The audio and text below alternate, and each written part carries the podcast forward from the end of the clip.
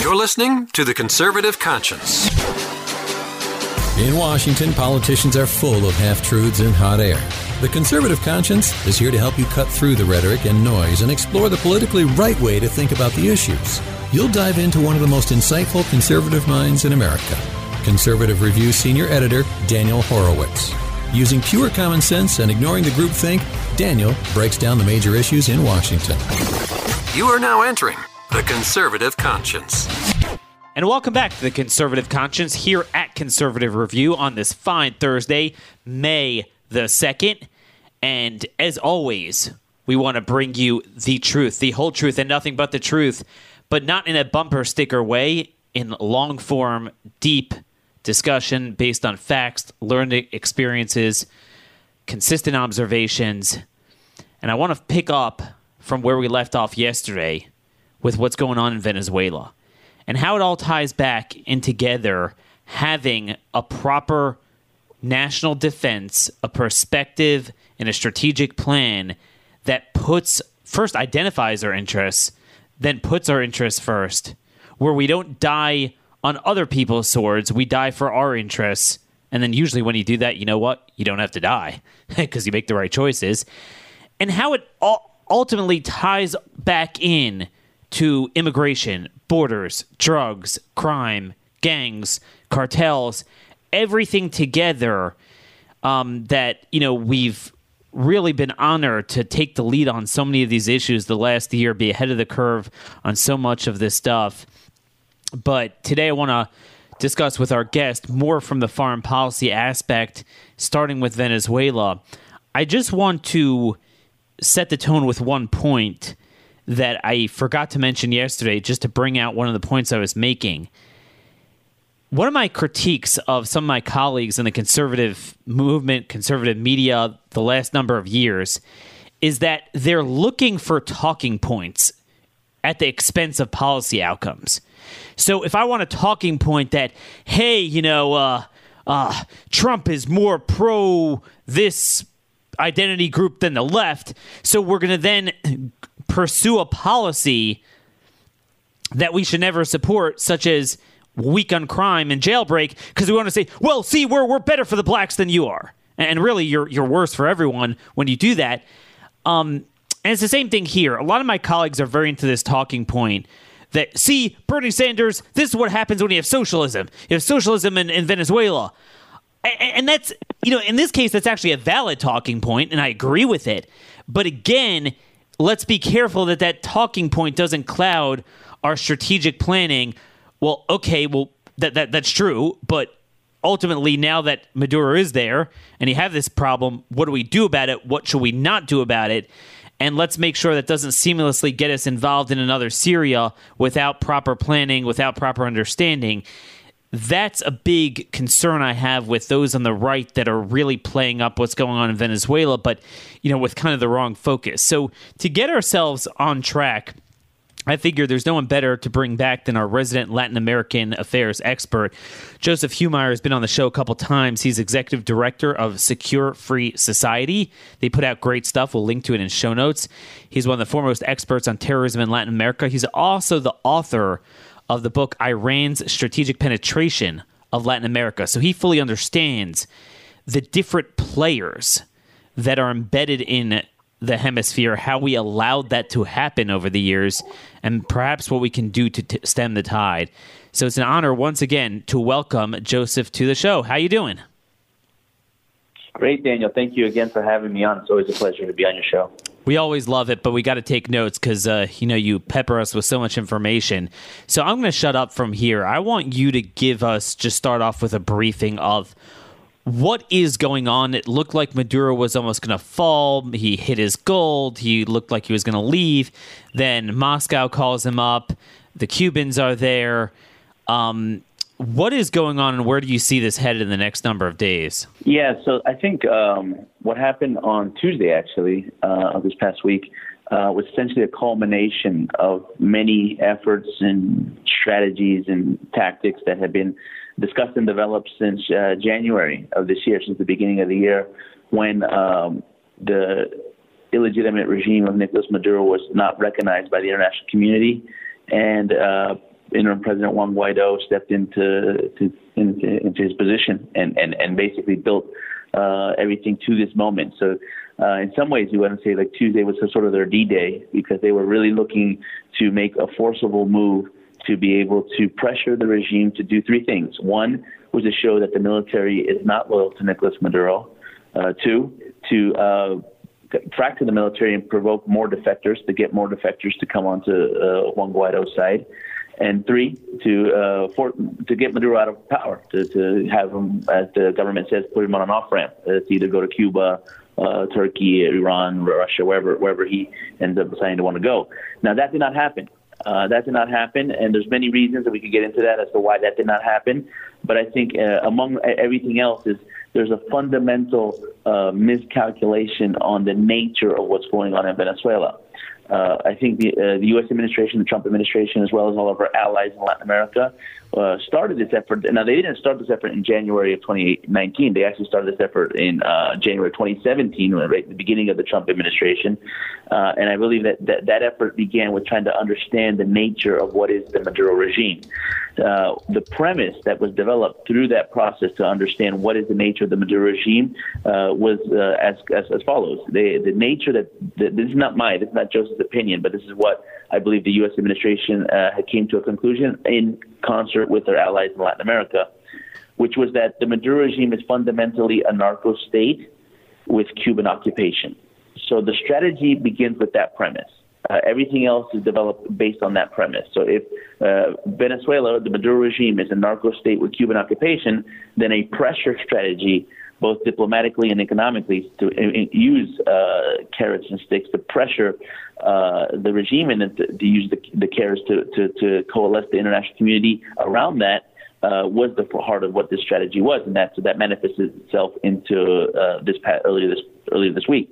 Now, my uh, my thinking on this is that we ha- eh, because it didn't necessarily work, uh, and, and obviously there's still a little bit of time. I'm, I'm sure there's still some negotiations going on, but it doesn't look like Maduro is going to be that easy to remove. Um, um, I believe that we have to re-examine the premise. We have to go back and see is that premise correct? Is Venezuela simply a narco regime with Cuban occupation, or is there more to it? So I have an alternative premise, uh, and this would, this would obviously by nature re- redefine uh, the strategy and redefine the conversation, which is the regime is one thing, but uh, there is a revolution that put the regime in Venezuela to power. First, it put Hugo Chavez to power, and then obviously transferred to Nicolas Maduro in 2013. And revolutions, over and above regimes, have goals. They have end states. They have they have uh, they have a north. They have where they want to be. Uh, and regimes change, but revolutions can remain as long as they stay true to their goal. And in that sense, I believe that the goal of the revolution is to use irregular migration as a way to uh, to expand the revolution for territorial conquest. Uh, Hugo Chavez defined this as Greater Colombia, uh, a, a, redefinition of the geopolitical map of Latin America that doesn't recognize the borders as we see them today, but redefines it as how they want to define it, going to what they call pre-colonial times.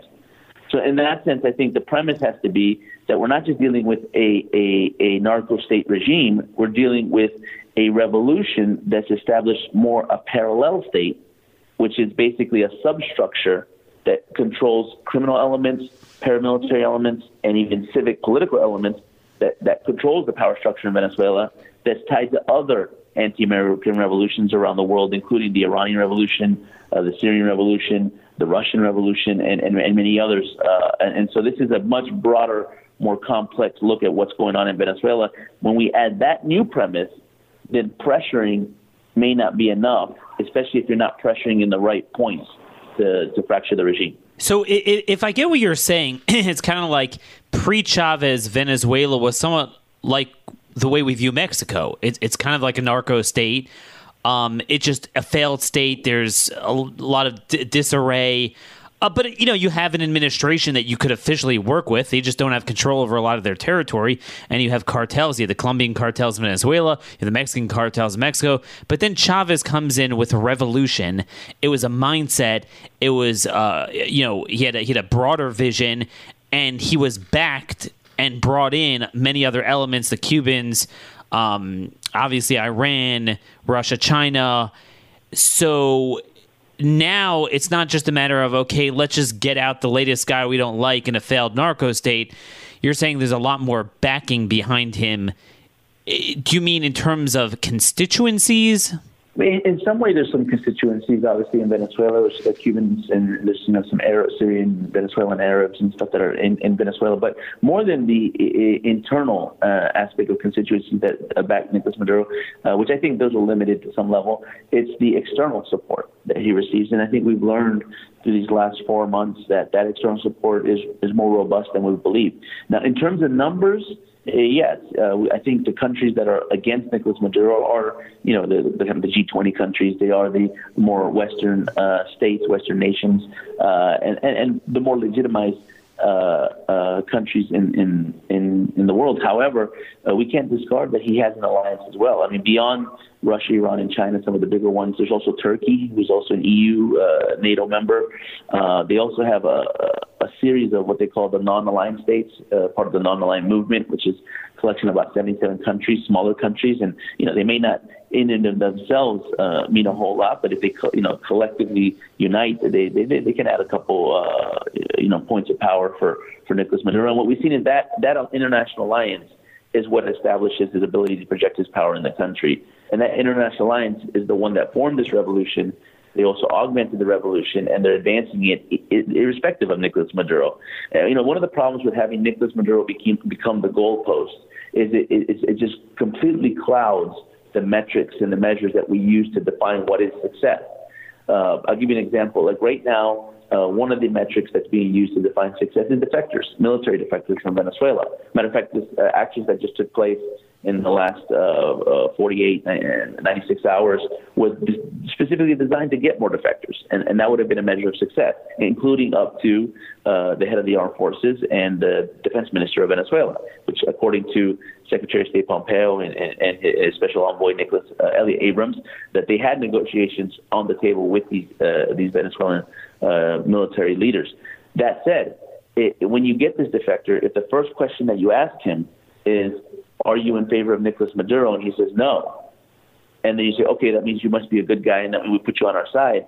That's the wrong question. the real question that you should ask them is, are you in favor of the Bolivarian Revolution? And here's what happens. Mm. They all will say they hate, they hate Nicolas Maduro, but they all still are in favor of the revolution. So to me, if they're in favor of the revolution, they're no good to us because that means that they're still operating off the same mindset, off the same playbook, off the same aspiration, of conquest, of territorial expansion, of changing the geopolitical structure, and fundamentally of weakening the United States, because that's what the revolution was all about. So why would we work with individuals that fundamentally, in their hearts and minds, want to weaken the United States just because they say they like one president. They dislike, I'm sorry, they dislike one president. So that's that's fundamental. When you make one individual the goalpost, it distorts the entire policy and conversation, which I believe is what, what took place in Venezuela, what is taking place in Venezuela. Although I do believe that that's changing because we're seeing that even removing that one individual is not as easy as it uh, sounds. See, I, I find this whole conversation about Venezuela very frustrating because, like any conservative, certainly we have every reason to hate this guy with the you know blazing the heat of a thousand blazing suns. He represents communism, bad guy, tied to all bad dudes, bad external powers that that we hate or that are you know certainly uh, strategic problems for us. And like everyone else, I'd like to say bad guy doing bad things, tanks running over people. Let's eliminate him. And but my concern is, you know, you look at this administration. You got Bolton, you got Pompeo, and you got Elliott Abrams, um, who's the point man on Venezuela, and all of them, I, I, to my knowledge, still believe in the Afghanistan war. Um, there's some bad guys doing bad things there. There's bad guys doing bad things in Syria, but they look, in my view, at things too much, like you're saying, a one dimensional. So this is what has gotten us ensnared you know, in many of these things. So to bring this to Venezuela, I would like to, like anyone else, if there is a low risk versus return matrix um, analysis, low cost benefit analysis, to with with a couple of you know Green Berets come in and take out Maduro and have an ally that could be part of a broader strategy of remaking Latin America in America's you know with with a broader America pro American alliance slowly ebbing away Russian and Chinese and Iranian influence, I, I'm very much for that. But isn't it true, based on what you're saying, that, you know, what would happen the next day? So we would march in, get rid of Maduro, then what? Yeah, I mean that's that you fundamentally described the challenge. It, it, you know, we remove Maduro, then what? And what what I could tell you what the Chavistas want.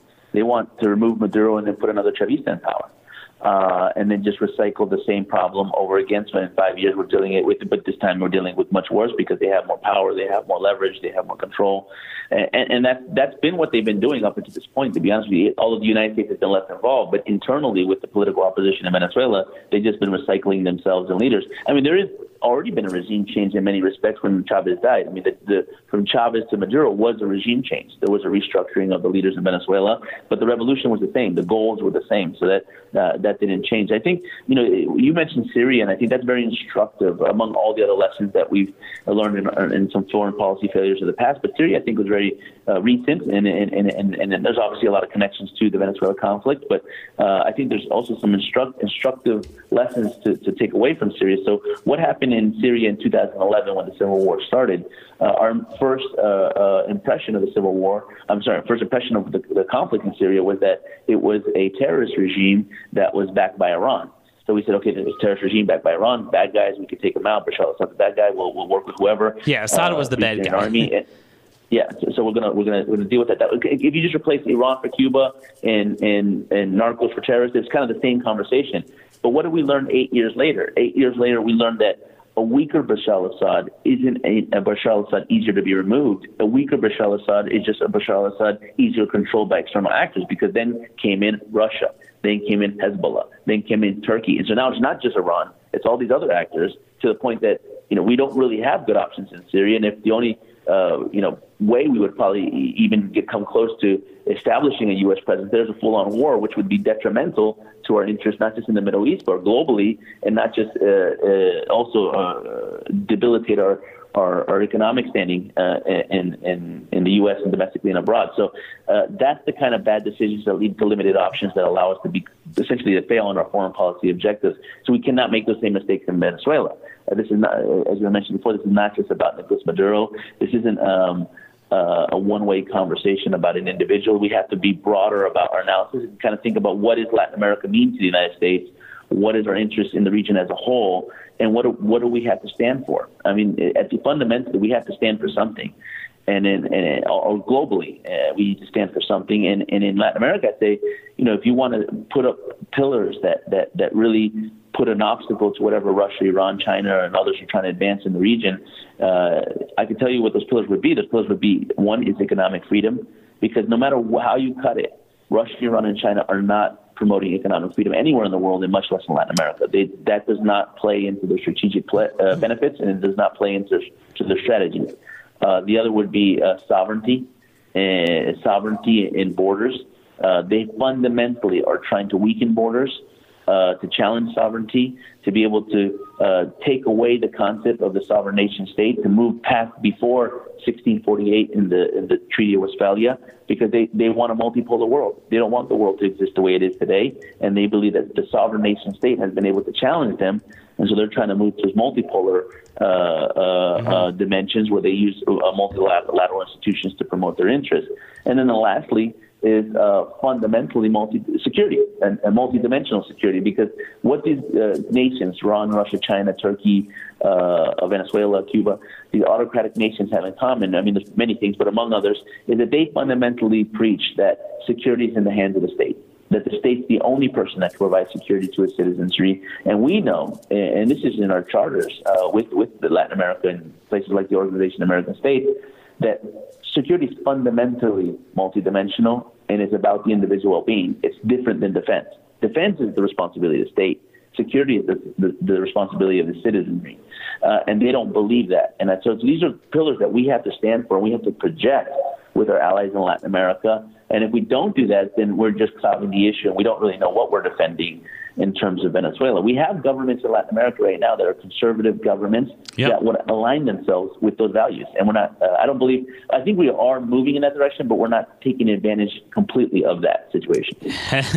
I think that describes a lot of things in this administration. It's definitely, you know, taking right steps, you know, with Bolsonaro in Brazil, Argentina, Chile, Colombia.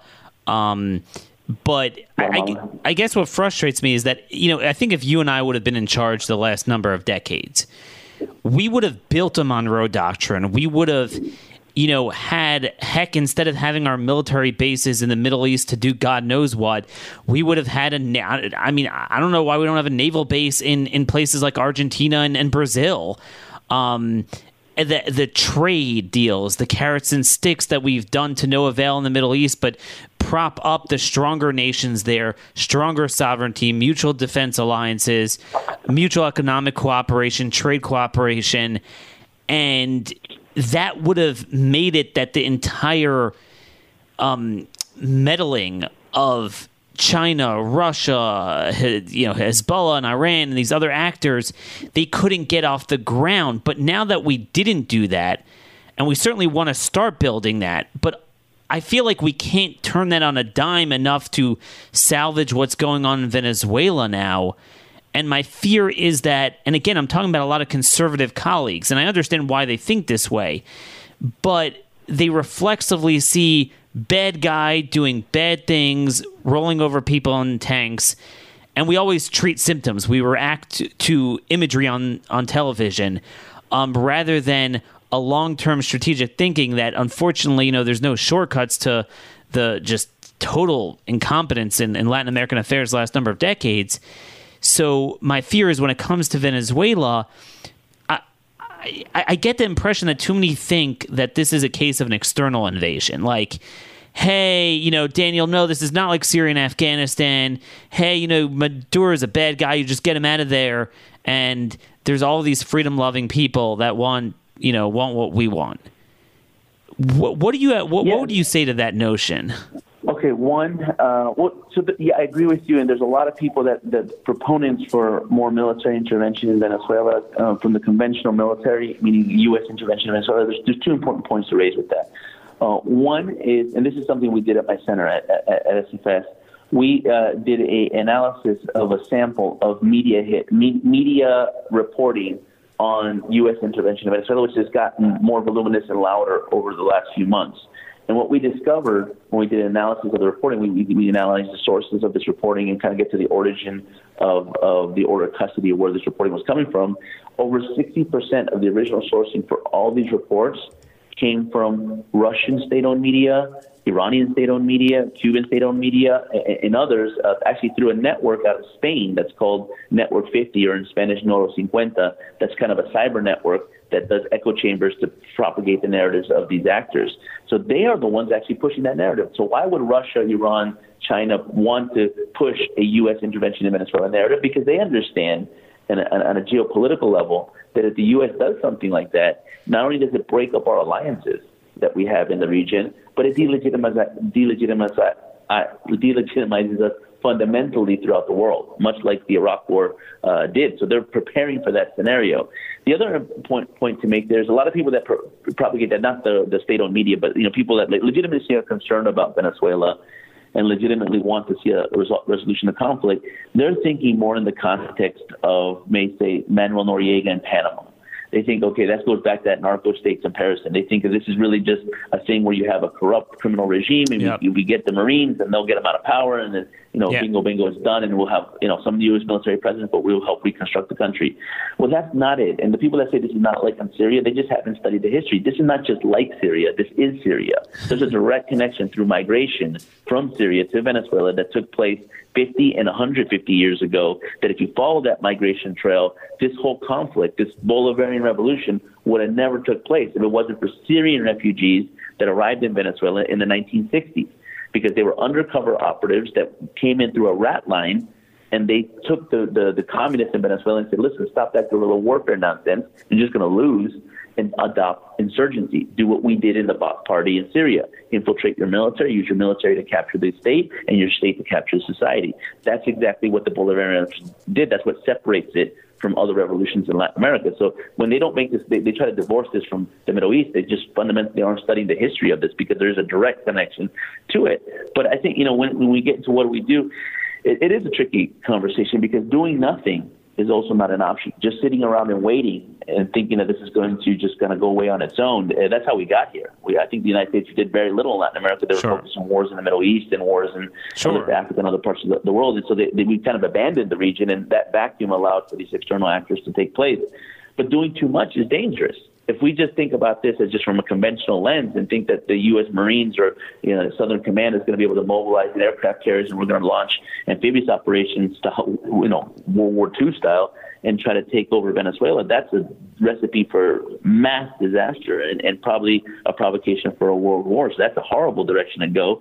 But this is where I think this is uh, you know up to us to make this conversation more dynamic because you know I think there's certain individuals that want to make this a bidirectional conversation. You know, they, if you're a hawk on foreign policy, which I believe you are, Daniel, and I know I'm a hawk on foreign policy. Sure. Being a hawk on foreign policy doesn't mean being dumb.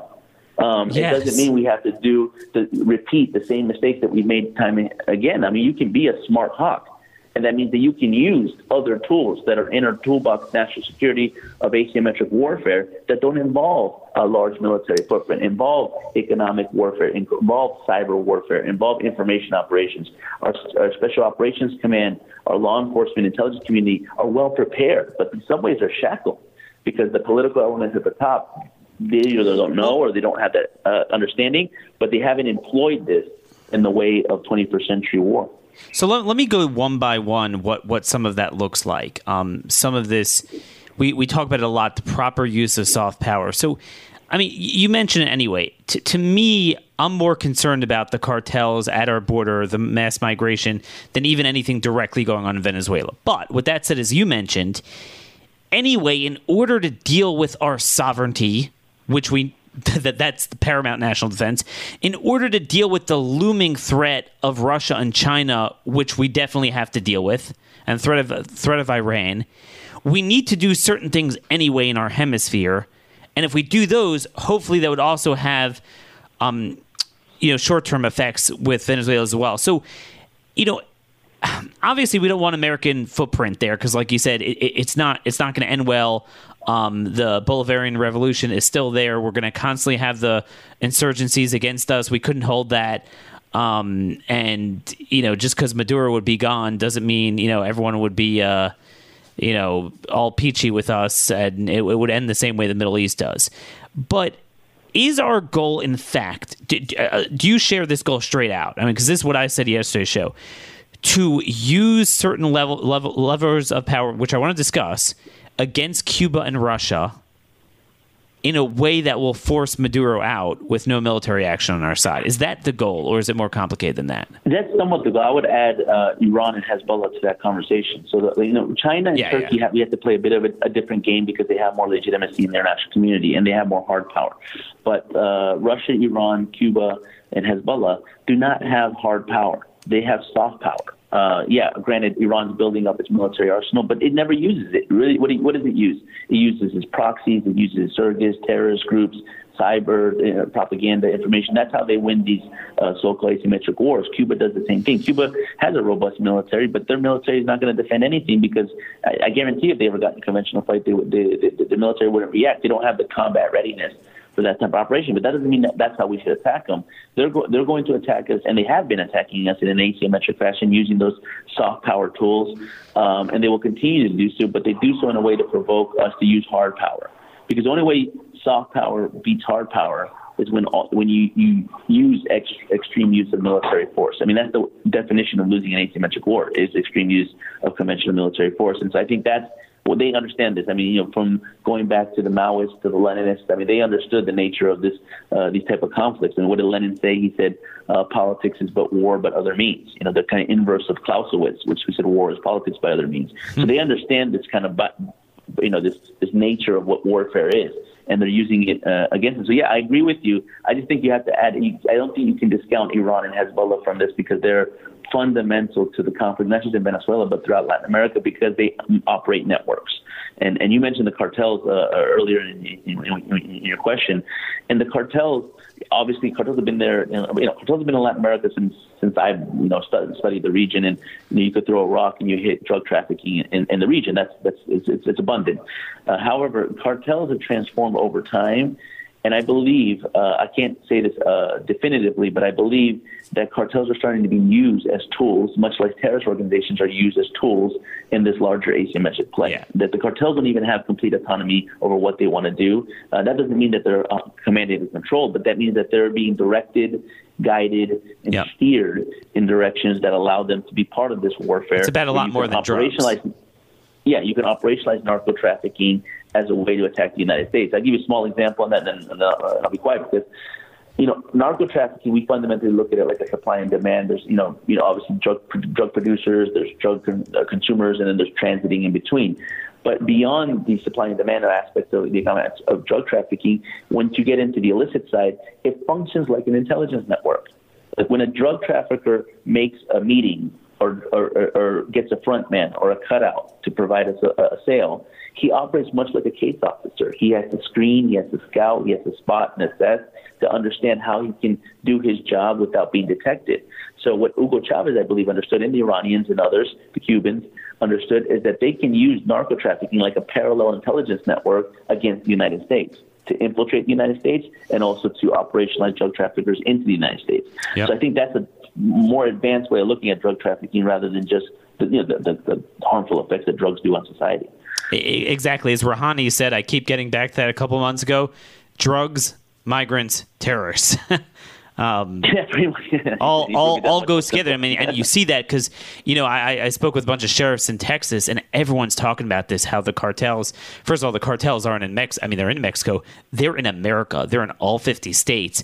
Um, I mean, HSI just had a shootout with three migrant smugglers with AK-47s. Three of them were injured in Phoenix. I mean, it's a couple weeks ago, and um, you know, they all talk about the quantum leap that they've taken, and it's about a lot more than drugs. Now, the human sex labor trafficking is is just as big. Stash houses don't just mean drugs anymore; they mean human stash houses um, on our soil. And you know, you look at all this and all the push factors with the caravans and ev- and everything. It kind of ties together, and that's why I wanted to get your first, you know, first soft power point. Trump's alluded to this. I think he even tweeted about this.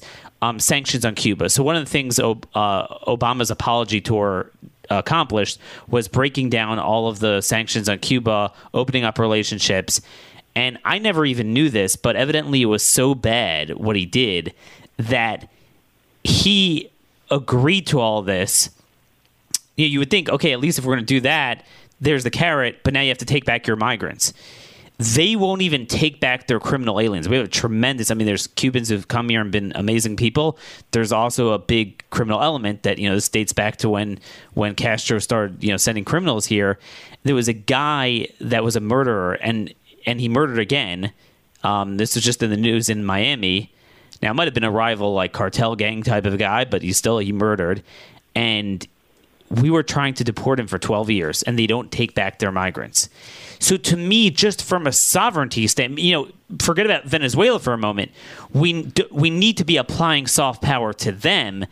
If we were to do that, what do you think we can do, and ha- what effect would that have on Venezuela? Well, the Cubans have a large effect on Venezuela. I mean, they've been uh, one of the uh, principal supporters to the Bolivarian Revolution, also obviously to the Chavez and Maduro regime. Uh, matter of fact, I just I just came out of a, a special meeting at the OAS, the Organization of American States, where there was uh, several experts that talked about the Cuban presence, in, uh, along with the Russian presence, Iranian and others. But they focus a lot on the Cuban presence. The U.S. ambassador, the OAS ambassador Carlos Trujillo, kind of emphasized this point uh, in, at this meeting at the OAS. But uh, so I think it's well documented, well known the Cuban presence. But I, I want to add an element to that, which goes kind of outside of Venezuela into the migration. You know, Cuba has followed the migration patterns of the rest of the special interest aliens, the folks from outside the Latin America that have been coming into uh, the U.S. Southwest border. Uh, and and I don't believe Cuba is listed. I might be wrong about this, uh, Daniel. Can correct me if I'm wrong, but I don't believe Cuba is listed as one of the 35 SIA countries. No, they're not. Um, no. and, and I believe they should be because although they are from Latin America, they are very much taking a lot of those same routes. If you look at the SIA routes that migrate from Colombia through the Darien Gap into Panama, upwards north through Nicaragua into Honduras, El Salvador, and Guatemala, um, and these are you know mirror the caravan routes as well. Um, the Cuban, there's always been Cubans that have been discovered along these routes. And if you think about it, I mean, that's the longest way for a Cuban to travel to get to the United States. Instead of crossing, uh, you know, the kind of L'Oreal into Florida, they go all the way to South America to go up to north. To Brazil, yeah. Awkward for, yeah. It's to Brazil, yeah. I see some go all the way down to Brazil. That's the longest trek. Um, that's always been very awkward. Uh, I think that that route, and I think we have to examine what Cuba's role is on this migration uh, phenomenon and, and, illegal migration phenomenon. And if Cuba's, you know, we do know Cuba has a tremendous intelligence network throughout Latin America. Are they are they using their intelligence network to help irregular migration become what we've been describing a weapon of asymmetric war? So I think Cuba needs to be examined a little bit closer in that regard in terms of migration. I mean, they do have capabilities in this regard, and and, and if we, it is determined that they're involved in this, they should be listed among the rest of the SIA countries so that they get that additional screening every time sure. they pass through these checkpoints. Yeah, because you know, if I'm looking at a typical Guatemalan migrant, there's a lot of problems we have. But one of the things I'm not worried about is that they're an actor for the state of Guatemala to engage in espionage and other things. No, it's just impoverished dudes. Some of them might be gang members sometimes, but you know, you're not. That's not an SIA issue. But if I look at Cuba, I mean this was Castro. I mean, his brother's um, mo for a long time would be to send his guys here, and and it's it's an open secret to the world that we have an open border now. Um, because this this administration's DHS doesn't seem to believe in the INA anymore, um, so they let anyone in, and you know we kind of like you're saying we kind of view Cuba as kind of that pot of oh Hispanic migration, so to speak. But I think you're right. I mean that that's like in my view, like like Iranian uh, migration. Yeah. Yeah. I mean, you know, law, law enforcement officers probably familiar more with these terms, but you know, when you do cross-border operations, you know, there's paying agents, there's transit agents, and these are usually intelligence operatives working um, covertly, and and they have to establish these networks and routes. You know, these, these, they they, they have to move uh, the momentum and the movement so that you know, drugs, people, products can move through these uh, illicit uh, uh, movements uh, undetected. So uh, that is an intelligence operation. That is you need intelligence operators to do that. And obviously the Cubans, um, that that's their specialty. I mean, that's you know, I think probably by and large they punch well above their weight when it comes to intelligence operations relative to the bigger powers. So that'd be I, I agree wholeheartedly. They, they should be examined in that regard. I, I want to get your comment on this. Um, a friend of mine at Texas, uh, retired Texas DPS counter intel guy who dealt with the cartels, he sent me the following note. Um, and then I, I want to return back to soft power in Venezuela, but we got off on this a little bit because I think it all ties in. Today, due to the surge of migrants from across the world, the cartels are dealing with new challenges in collecting the peso. Many migrants traveling from Central America cannot afford the tax ranging from 3000 to 6000 US dollars per person.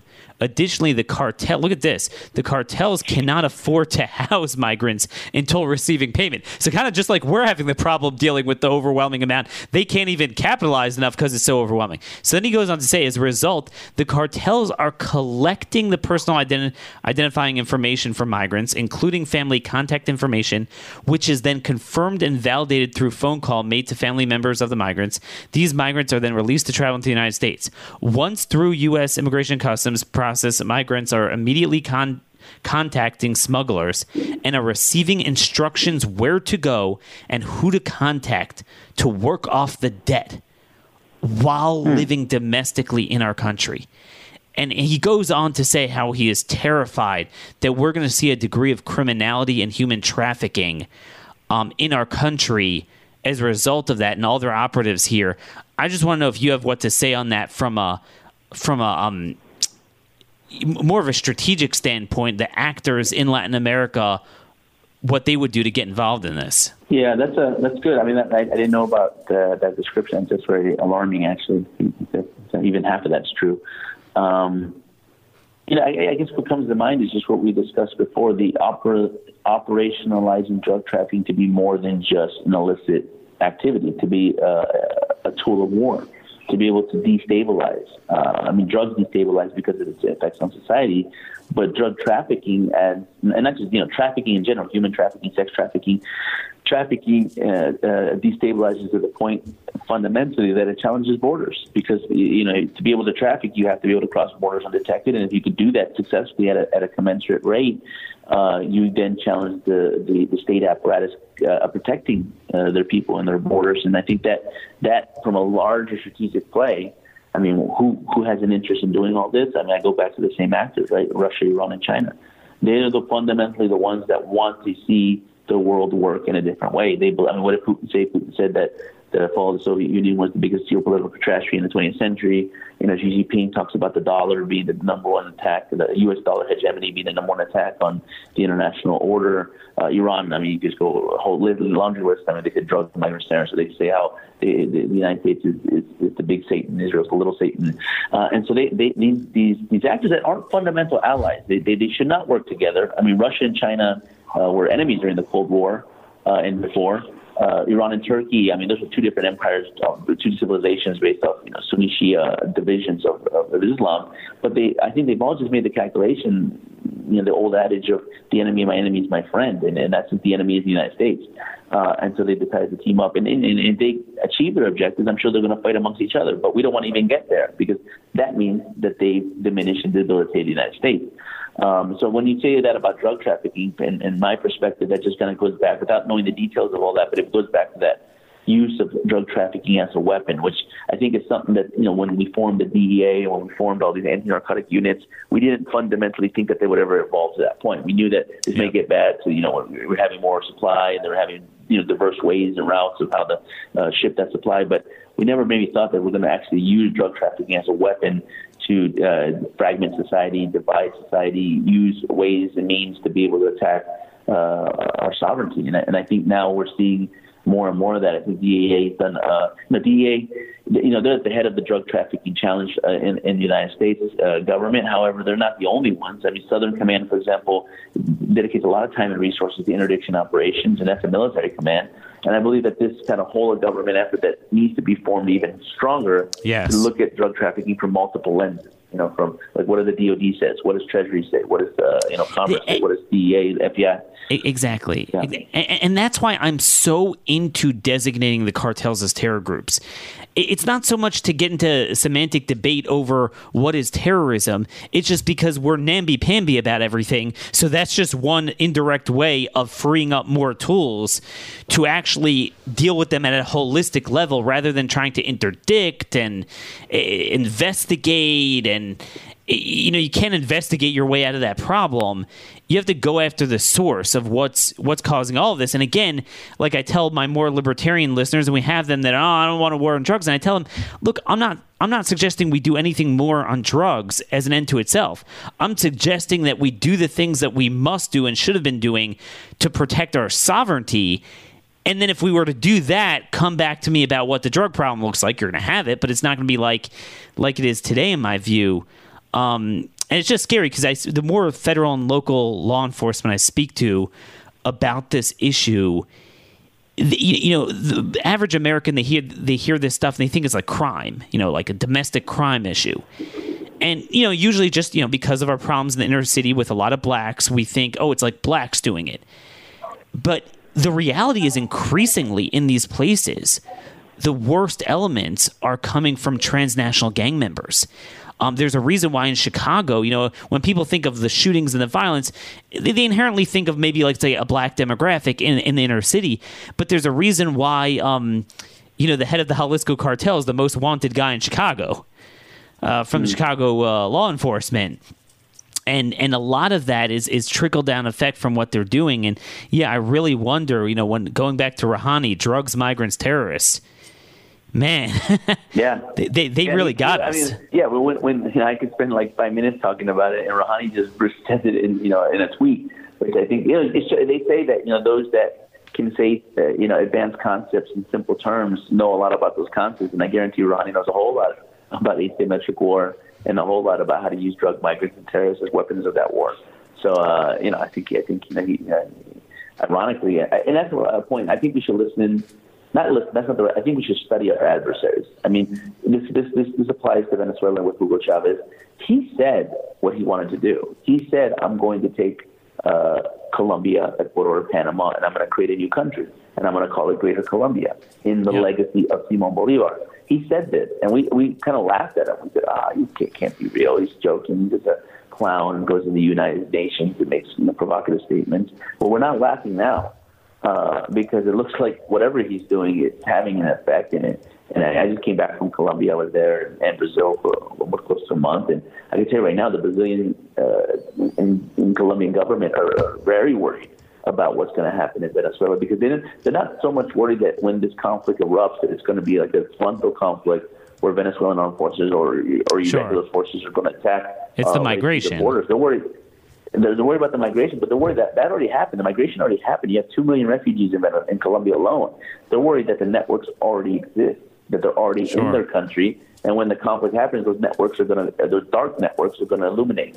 They're going to rise up, and they're going to create conflicts all throughout the country, similar to what they experienced with the FARC, but times ten. So the, the, they are very concerned. I spoke to the head of the armed forces in Colombia and Brazil, and they're very concerned that they don't have this full network mapped out. So that's one of the reasons I spent a long time over there because we were helping them map those networks. And there's a lot of, the, I mean, the known actors, right? Hezbollah, ELN, the FARC, the PCC in Brazil. I mean, these are known actors, but there's all these other subgroups that we don't really know what they are. They don't have a name, but they're clearly up to no good, and they're involved in narco trafficking, money laundering, illicit smuggling. But but they're connected to these regimes. You know, and, uh, and that's and what's so frustrating. What you know, like we've spent forty-five billion dollars a year to this day propping up Afghan the Afghani government, whatever that even means. And I think of what we could have been doing with Brazil and Colombia and Argentina to a certain extent to have this bulwark against the Bolivarian alliance, which by extension is a bulwark against you know Russia, China, Turkey, Iran, and all this stuff.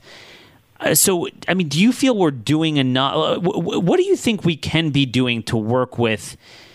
To we, have talked before when you were on the show to harness this opportunity of numerous elections or, or, elections in numerous countries in South America going in the right direction and having you know stronger, more conservative leaders there? Everything begins with having a network. I mean, you fight a network with a network. So we need to strengthen, solidify, and enhance the network that we've built, but pretty much define more, more, more definitively that network as it stands. In Latin America, I can tell you right now, uh, the top countries, the top countries that we have is Guatemala, uh, Brazil, Colombia, uh, and, and, Chile. Uh, those are the top allies we have in the entire region. and so we have to establish that network, not just at the state level, but at the non state level. Uh, and also uh, augment their intelligence capabilities to be able to, to, to deal with this uh, threat and this, this kind of trans-regional challenge. So in that sense, I mean, just everything begins with having the right team. So you have to establish that. I mean, that's how they operate, right? They, we wouldn't be dealing with this if we just talked about a second ago. China and Russia didn't decide one day that they're going to cooperate, and more than cooperate, they're going to start working together, even though they have differences. Uh, same with Iran and Turkey. So they've established their network. They have their network. They're operationalizing. They're advancing it. Plus, they have their their end state, their goals. Uh, we need to define all that and make sure that we do the same. Uh, and, and and once we do, you'd be surprised. I mean, we have the United States is is the only successful revolution in the world, to be honest. And we yeah. have uh, uh, connections in Latin America that transcend beyond bilateral agreements. We, we are, we are uh, connected through culture, through language, through religion, and, and, many elements that, you know, China, Russia, Iran, they just got there. And we've been there for centuries. And this includes also Spain and some of Europe. And if we look at this and we go back to the basics of what our foreign policy was supposed to exist, which you know goes to the Monroe Doctrine, but goes to kind of Jeffersonian approach of non-entangling alliances around the world, but to protect your neighborhood, to yeah. have a good neighborhood. Uh, and if we just go back to the basics and create that alliance, uh, we, we, we, could win uh, and we could defeat these threats um, and put them back where they came from. You know, the other thing I think is so important, um, I always write about uh, America's Hanukkah oil miracle. I mean, it's just unbelievable that you know just this past month we've broken the record record oil production. Um, we're up to what you know, like 13 million barrels of oil. Uh, it keeps churning out until these liberal district judges shut it down. But putting that aside, um, you know, the U.S. is set to account for 80% of all growth in global oil production over the next 10 years. Um, you know, we're already we already export more natural gas than we import, and we're expected to um, become a net exporter by 2025. I mean, it just to me that's a big carrot that we have to defend against Russia, Iran, China, and really help some of these other Latin American countries with. Um, what do you see in terms of the economics and opportunities there that we could work with economics and trade and stuff like that? Yeah, so I think you know this is one of the things that I think the U.S. administration is doing well, and we have, but we have to promote it more. I don't believe that you know with all the problems that are happening uh, both in Venezuela but in other parts of Latin America, we haven't promoted this uh, uh, vociferously enough. Which is a program in the Department of Treasury called America Crece, which is Spanish for America Grows. And, and remember, when we talk about Americas, we're talking in the broadest sense because South, Central, sure. uh, North, we're all Americans, you know. And in that sense, they say America grows because it's a series of uh, uh, trade deals in infrastructure and energy that are basically preferential trade deals that allow our, our countries to have uh, um, uh, lower barriers of entry to be able to engage in these in these transactions in this trade. And it's a direct challenge to China's Belt and Road Initiative.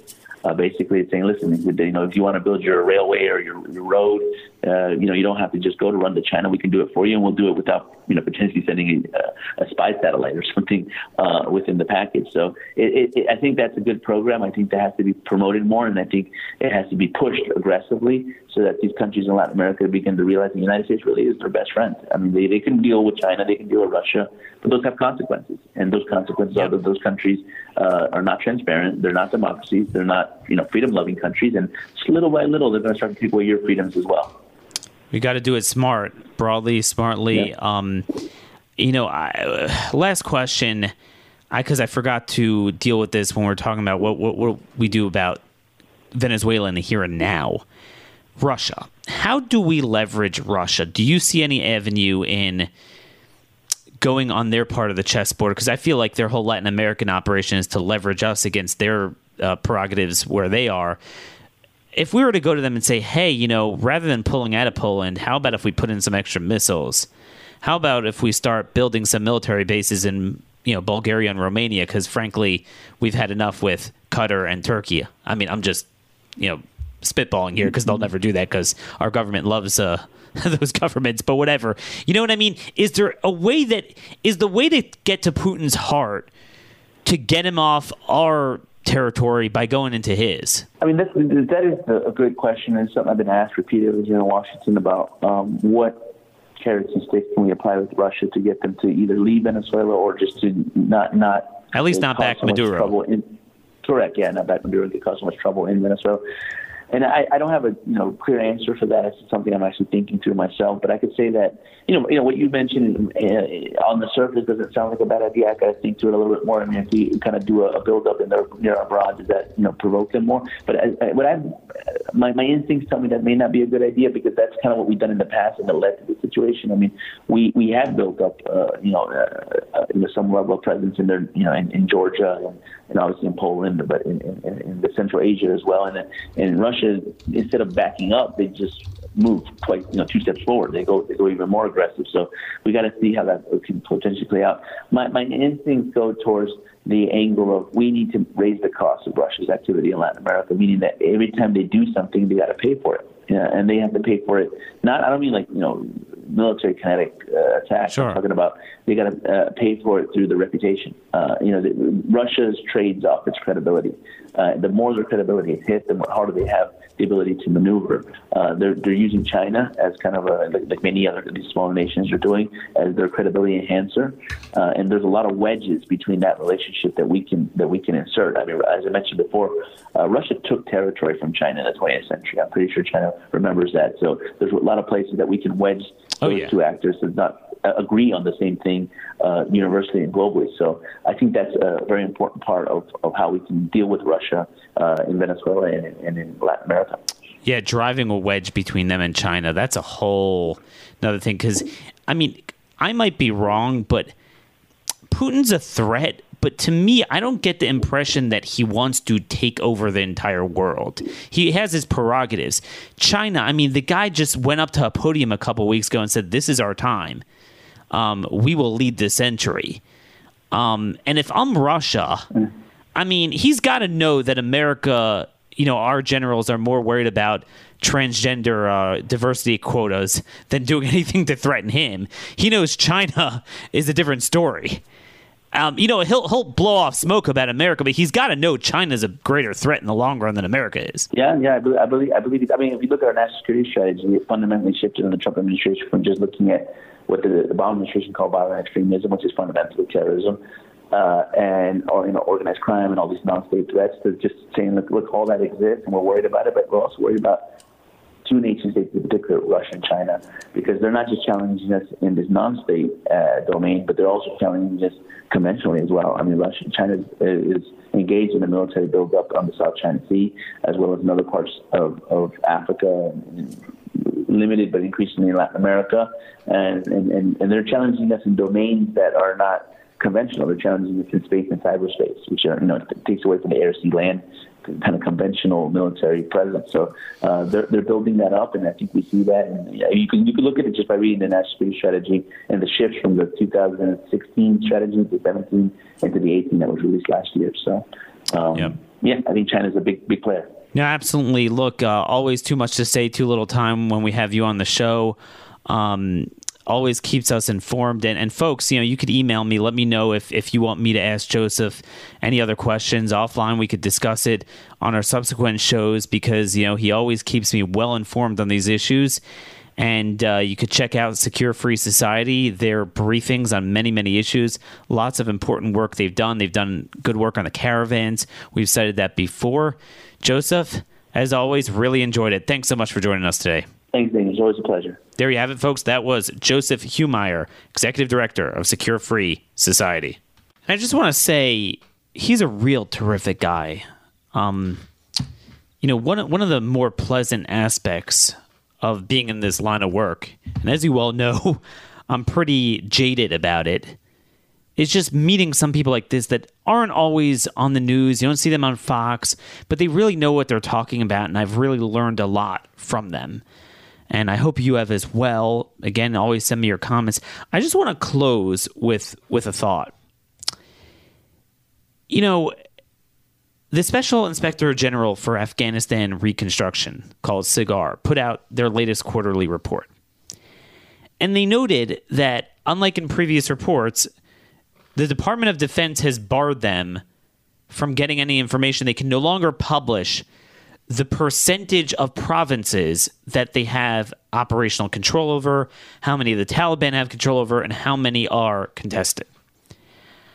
Um, that was a pretty direct metric of what sort of progress we're making there, if you could even call it progress, backing an Islamist Afghani government in this 1300 year tribal warfare. But nonetheless, that was the big metric. They're no longer publishing it. So I could tell you if they were gaining ground, they would publish it. So we have 14,000 troops still on the ground there, and that's known. It, you know, it's always winds up being more. It's officially, as of last year, is around 14,000 troops after that little surge. We're spending 45 billion a year. We spent like 100 billion propping up this government. Do you understand what we could have done with that? I mean, after hearing Joseph and understanding like there are legitimate actors. You see, like a guy like Bolsonaro, what we could be doing to prop him up and prop up our prerogatives in our own hemisphere to counter Russia and China and Iran and stop the destabilization of Latin America, which causes a lot of these migration problems. And we're just aimlessly in there because it's become a cottage industry. This is the problem when we have a movement that just responds to what we see on television at the moment and doesn't have any clear strategic thinking. There's literally no understanding of what a pro America foreign policy looks like, what it means to be a hawk.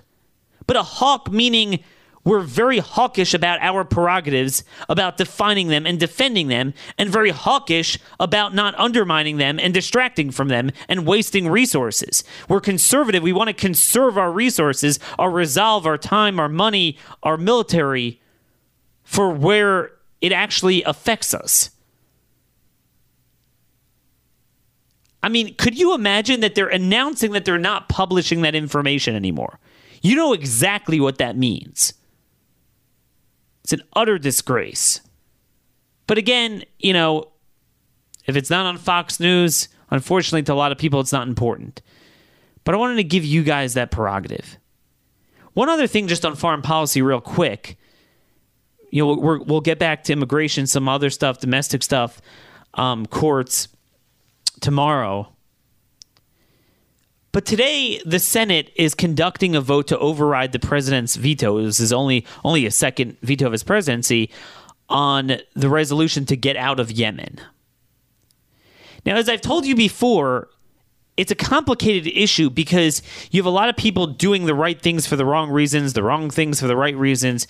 In the past, I have criticized, particularly under Obama, what we did in Yemen because we were doing what we do everywhere else. We had the Navy SEALs fighting Al Qaeda and Arabian Peninsula, cells, while our Green Berets were working with the Hadi government tied to those very cells that you know we fought with and we lost uh, a Navy SEAL there in January of 2017. And I was like, dude, that's a dumpster fire. We need to get out of Yemen. So you would think I would jump on this opportunity to get out of Yemen.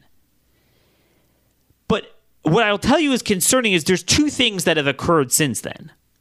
Number one, this is not about, oh, we need I mean maybe for a couple people like like Mike Lee um, it might be that way but for almost all these guys this is not about oh you know we need to go back to having congressional authorization for use of force we need declaration of war um, you know we, we don't have our prerogatives straight it's all about virtue signaling over Khashoggi to stick it to Saudi Arabia now, I'm not saying we need to be schleppers for Saudi Arabia. I certainly don't. I think we should have them schleppers for us. But they are, you know, under MBS, it is a very different government. They are working with us a lot more than they're against us.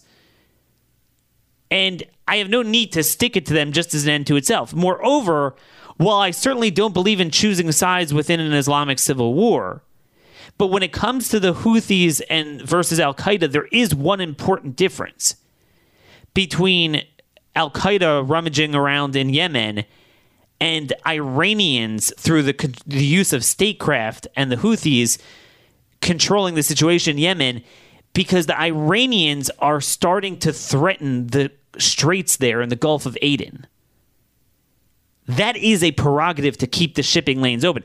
I don't need to get involved in their land battles and I certainly don't want to prop up Al Qaeda and the Sunni insurgency uh, backed by Saudi Arabia in order to fight Iran. I don't. I think we need to fight Iran again by directly going after them with soft power. All the things we've spoken about over the last year, choke them off. That's the way to do it. But you know, in the meantime, there is an importance of keeping the shipping lanes opened. So, not that you have to pick a side, but if you have to err on a side, the Iranians are more of a problem there. So to go up against Saudi Arabia and the Sunnis is just stupid. Now, you know, some of my friends are telling me, yeah, I, Daniel, I understand, but this is the place to take a stand. We're always taking a stand in the wrong way. We're always trying to have a talking point. Oh, we're finally reclaiming congressional authority. No, you're not. Because Afghanistan. Afghanistan's the bigger problem. We're barely doing anything in Yemen. Even if you disagree with it, we're barely doing anything. Afghanistan, we're pumping 45 billion a year there. If you want to defend congressional Article 1 prerogatives and sanity in foreign policy, that's the one to talk about. But they're too scared to go up against that. Yemen's the easy avenue because Khashoggi. It's the same way like we're going to defend Article 1 prerogatives by going up against the president's emergency declaration and reprogramming of DoD funding for border wall. Really? Like, that's the battle you're going to pick? Uh, no. When you don't fight the courts, you're not defending Article 1 prerogatives. That's my issue with Mike Lee and Rand Paul, some of these guys. They wait until the left agrees with them for different reasons, and they're forever joining with the left. They do that on Jailbreak too. Eh, I just don't like that. I just this whole Yemen thing is just whatever. But anyway, I hope you had a broader sense of foreign policy today. Um, you know, we haven't talked real, you know, real foreign policy game in a while. Hope this show finds you well. Till tomorrow, God bless y'all. Thanks for listening. Thanks for growing our audience. Send this to your show to 10, 15 friends. Until tomorrow, this has been another episode of The Conservative Conscience.